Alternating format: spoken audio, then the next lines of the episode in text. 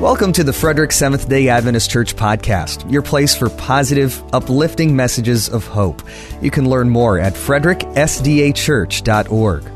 Is the face you see in the mirror the one you want others to see?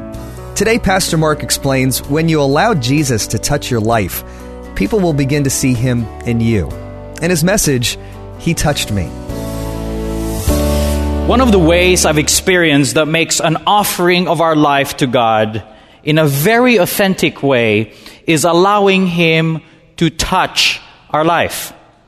Did you know that God is a God of touch? Did you know that?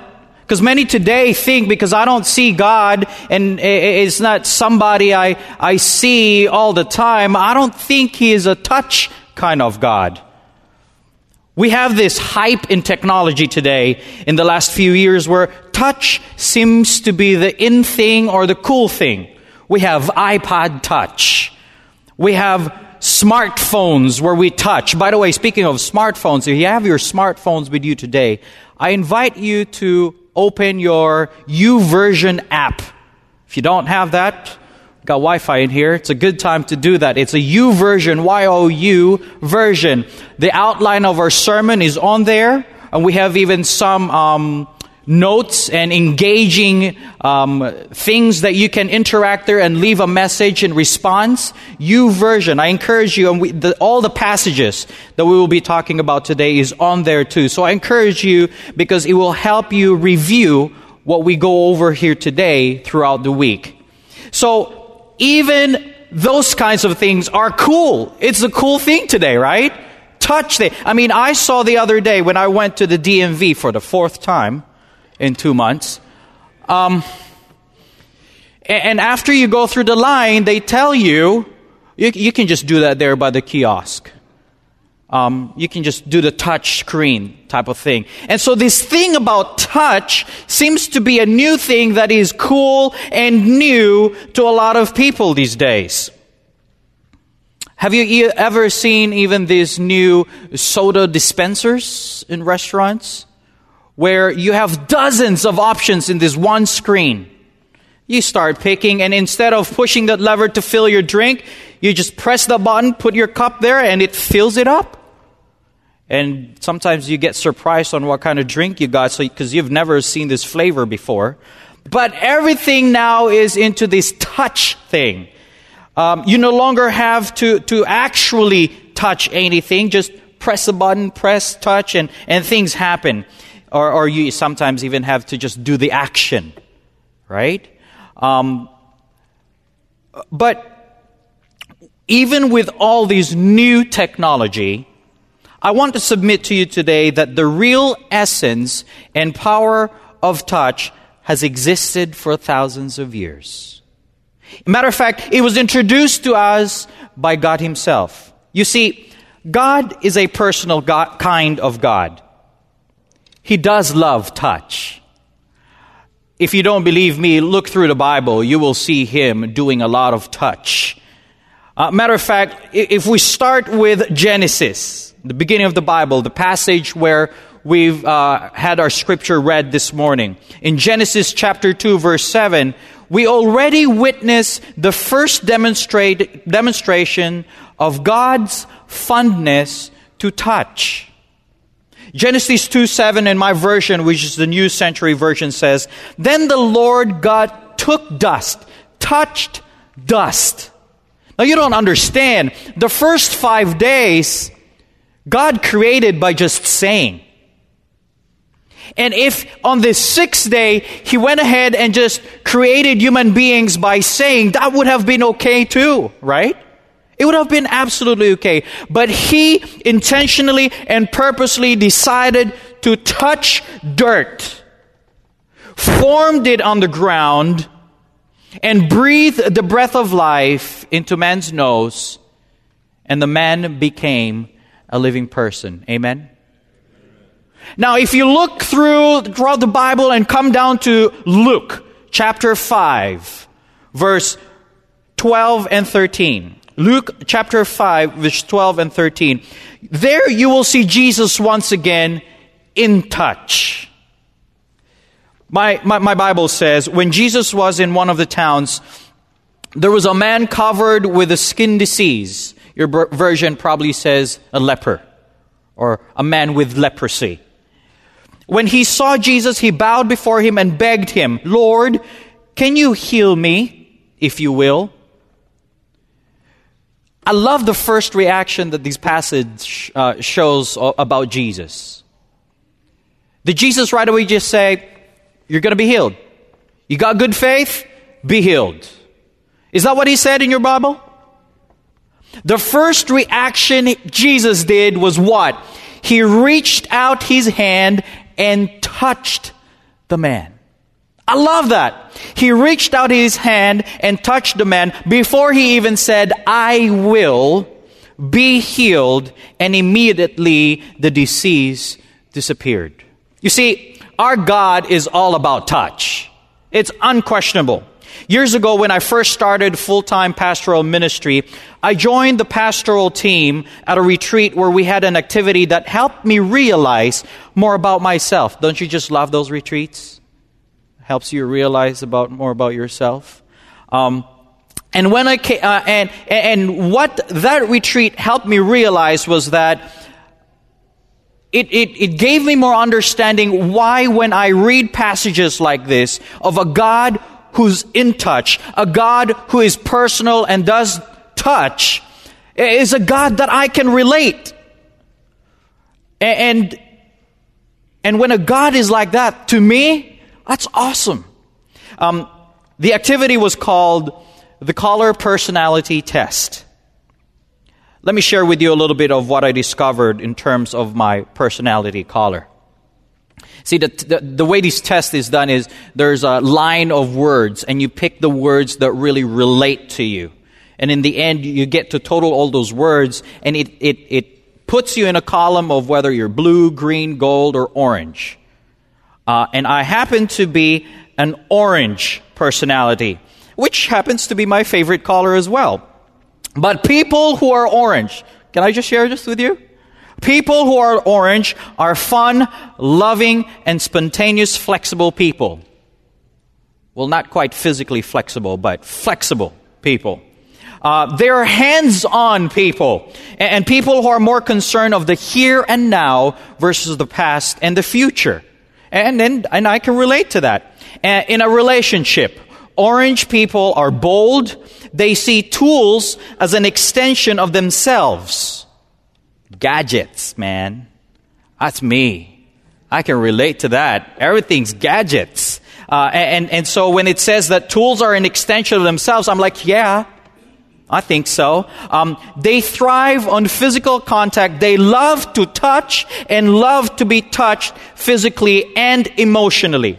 And so when scripture talks about a God who created us by touch intentionally, who was willing to touch the individual who no one would ever dare touch, I'm like, oh yeah, that's my kind of God. I love that kind of God. He does touch. I can relate to that kind of God. Now, my wife will tell you, I easily get touched. Now, um, if we see, read, or hear a story that's touching, I'm the first one to get a little teary. I fake it out sometimes by stretching, you know, kind of thing. Um, and, and, she knows this, and so she will lean over to me and look me in the eye and said, "Are you crying?" And and and, and you know, I try to be, uh, no, I'm not. Not really. Um, but, but she will tell you, I'm the first one uh, between her and I to, to be touched. And, and today I want to share with you a story that will really emphasize this touch and a story that has touched me. And by sharing this story, I hope that it might help us realize that we truly are beings of touch because we were created in the image of a God who is a personal God and a God of touch. Mickey, at the age of 13, grew up in a community where life was a little tough. And so cooking food was always done camping styles. They didn't have the, those stoves that we have today. Matter of fact, they didn't have those um, stoves where you can timer it so that if the preacher goes a little late, it kicks in, and by the time you get home, the food's already getting warmed. I, I saw, it, and I won't be surprised if one day somebody just uh, opened and unlocked their phone and said, Turn on that stove oven, warm it up. I wouldn't be surprised. I, I can see that happening already. But, but, but Mickey in, his, in, the, in the place where he was growing up did not have that kind of technology. And so when they would cook food, it was always camping styles where three big rocks, firewood, and, and, and fire sticks sticking, sticking from all over with fire starters like kerosene. Well, one of Mickey's friends thought kerosene is not flammable enough to speed up this fire process. And so he said, I'll, I'll, be right back. Let me grab something. He came back with, he didn't know what it was, but he thought would be a good kind of flammable thing. Um, a matter of fact, at the back of that bottle had those skulls with two bones crossed and said highly flammable. And if you were an adventurers two Wednesdays ago, I believe, uh, Director Sue demonstrated um, dipping a cloth in, in, in, alcohol, and I was really scared. Um, and, and, and it burned uh, really brightly, and, and we were all like, wow, how could that happen?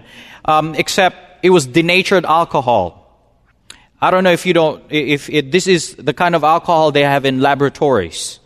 Um, and so it's really flammable. And so when Mickey's friend was pouring that alcohol into the fire, in just a few seconds, the fire went inside a bottle, created some pressure, and exploded.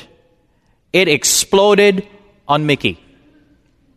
Now, in school and in Pathfinders and Adventures, when you're on fire, you're taught to stop, drop, and roll. Well, Mickey decided as soon as he got on fire to stand up, run and scream like you know these actors on TV. Oh, I'm on fire! And, and, he was, and everybody panicked, and so his friend ran after him and threw him into the grass. And in just 15 seconds, under 15 seconds, Mickey's hair was all burnt to the skull. His eyebrows, his ears were gone. His eyelids were gone. His face, his arm, his legs, his head started to swell so much that everybody was like, well, he's not going to make it. And because this place didn't have a hospital nearby, he was brought to a local clinic, and there you could see of what a combination of a fried chicken and a roasted turkey. It was awful. Have you tried ironing your clothes and accidentally kind of just touched a little bit of that hot iron? Or maybe you're frying a really nice um, marinated tofu and uh, a little oil just kind of got onto your hand. How'd that feel? Now imagine Mickey at age 13, 80% of his body first through third degree burns. And as he was screaming for help and as he was crying for pain, pain relievers, there was a touch on his shoulder. And as he looked up, he saw the smiling face of his father. And his father said, Son, accept it, you're burned. God has a plan for you. Now, I don't know about you, but uh, I'm expecting more of a father who would say, Ice cream? Mango? What do you want? Let me know so I could help you out, you know, uh, make you feel a little better. But a father who's smiling at his burnt son and saying, accept it. God has a plan for you. Um, I'm not too sure about that. But, but the story says that uh, uh, as, as his father touched Mickey's shoulder, suddenly there was peace in Mickey. He didn't understand what was going on or what his father was trying to say. And, and, and the medical team at the local clinics said, this is too much. We couldn't handle this case. And so they rushed him a few hours later into a bigger hospital. And as we, Mickey was rolled into the operating room, lights on the hallway just passing him, he suddenly realized what his father really meant when he said, Accept it, you're burned. God has a plan for you. And he said, Lord, I guess I can't do anything. I'm burned.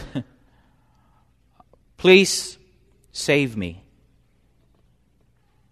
touch my life. And by the way, can I just add here? I hope we don't wait until death knocks on our door to allow God to touch our life. Now's a good time to do that. But Mickey realized that he could not do anything, and so he gave his life to God. On the third day, uh, those of you who are in the medical field may know this that if, if an open wound is healing next to another open wound, the skin can grow together. And I don't know if you've seen some burn victims where their faces are connected, and that's exactly what was starting to happen with Mickey. His chin and his chest were starting to connect. His fingers were starting to grow as one. His leg was starting to heal up as one. And it was not looking good. Mickey was supposed to be in the hospital for three or four months and probably a couple more months in recovery and in therapy. But because he chose God to touch his life, in nine days, Mickey was back in school playing basketball. In nine days, he was back in the hospital. I mean, he was back in school playing basketball. I'm here to tell you right now that even today, the same God who touched the dirt, the same God who touched the guy with the leprosy, the same God who touched Mickey, is the same God who desires to touch you right now. Are you going through tough times in your life? Are you going through difficulties? Are you facing challenges? Well, he, I'm here to tell you, let God touch your life because His desire is to touch you. Friends, when we allow Jesus to touch our lives, we have all to gain and nothing to lose. Let me repeat that. When we allow Jesus to touch our lives, we have all to gain and nothing to lose. Well, here's the question for us today Have we given our life to Jesus lately? Have we allowed Him to touch our life? Or have we been holding back thinking, oh, we got this. I got this under control. I'm calling my wife up front here because she's going to sing a song entitled, Do They See Jesus in Me? And as she sings this song, I want you to commit to give your life back to Jesus right now. Don't wait till things happen.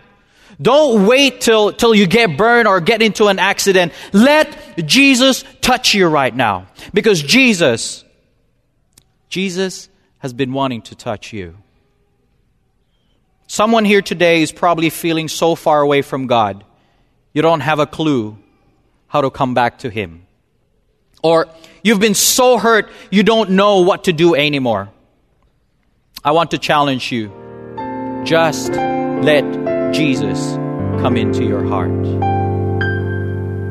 The face that I see in the mirror the one I want others to see? Do I show in the way that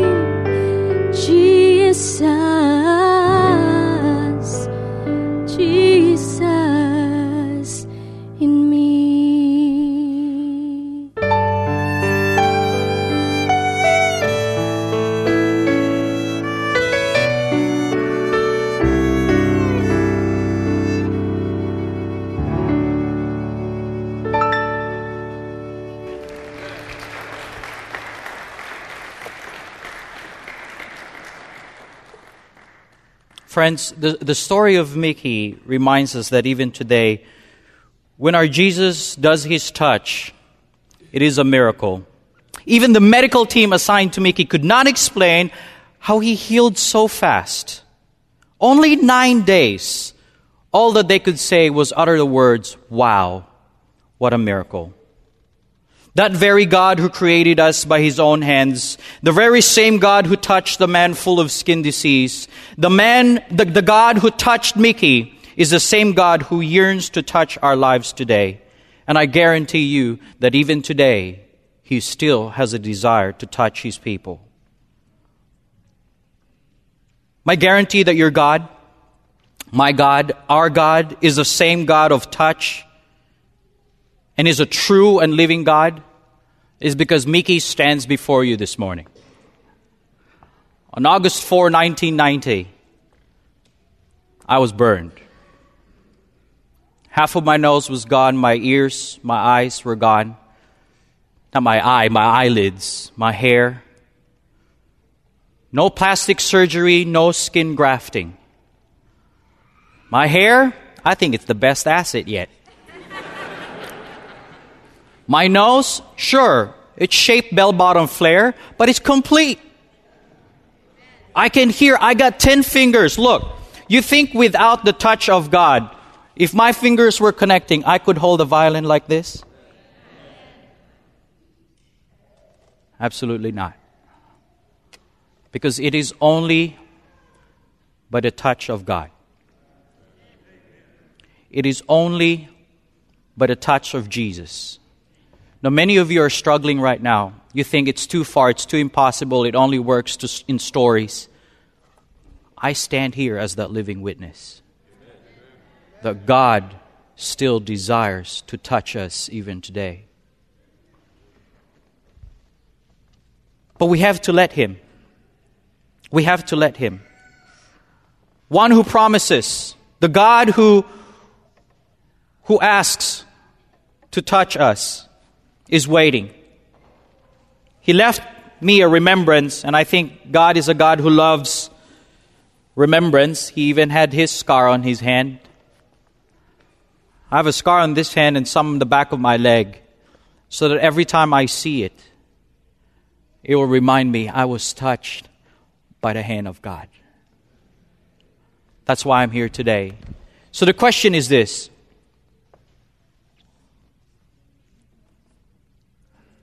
are we going to let Jesus touch our life? Because the best gift of stewardship we can give is this life. Let God touch it. Let what you see today prove to you that if you let Jesus touch your life, you have all to gain and nothing to lose, is my prayer.